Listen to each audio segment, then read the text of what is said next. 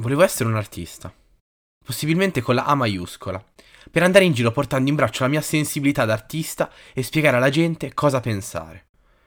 Volevo essere un artista, perché volevo essere infallibile. Pensavo che esserlo mi rendesse tale. Incredibile, no? Volevo esserlo per poter sublimare tutta la merda che avevo vissuto. Non mi bastava dare un senso alla mia di vita, volevo darlo anche a quella degli altri. Ma io non volevo limitarmi a essere un artista. Io volevo essere geniale.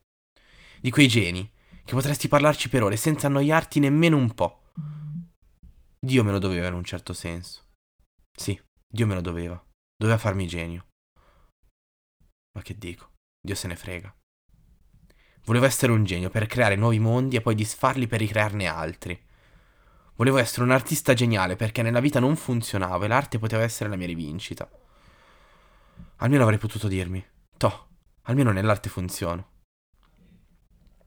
Volevo essere un artista geniale, possibilmente incompreso, per poter dire, sono gli altri, non è colpa mia. E avere pure ragione. E invece ero io a non capire. L'arte non c'entra niente col concetto di infallibilità. L'artista non punta a essere infallibile, si limita a osservare.